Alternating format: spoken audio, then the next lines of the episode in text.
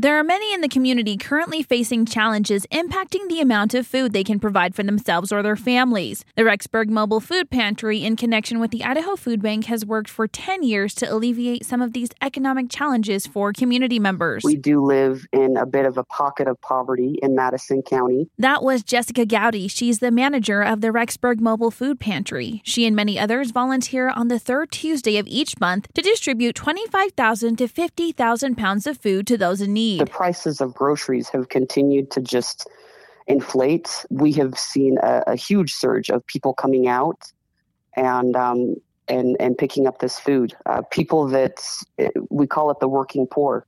Uh, they are working. It's not like they're uh, they're sitting at home. Um, they're they're working. They're coming straight from their job. They're picking this food up. In the last ten years, the operation has gone through five locations.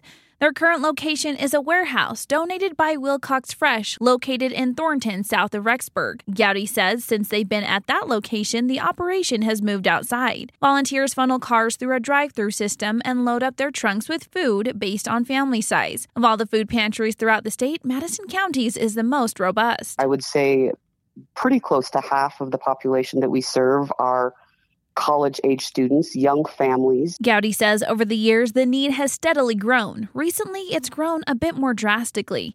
They initially served some 400 families. Now they pass out food to anywhere from 550 to 750 families each month. The need is there, the need is real, uh, and there's no shame in receiving help.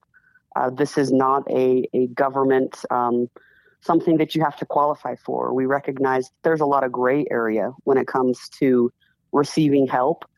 And there's a lot of people who fall in that gray area. Gowdy says the Idaho Food Bank gathers both food and monetary donations at their distribution center in Pocatello. We are definitely in need of, of more donations and, and more help for the Idaho Food Bank. Find updates about the Rexburg Mobile Food Pantry on its Facebook group or volunteer every third Tuesday from 3:30 to 7:30 at 4915 South Yellowstone Highway in Thornton. For BYU Idaho Radio, I'm Natalia Hepworth.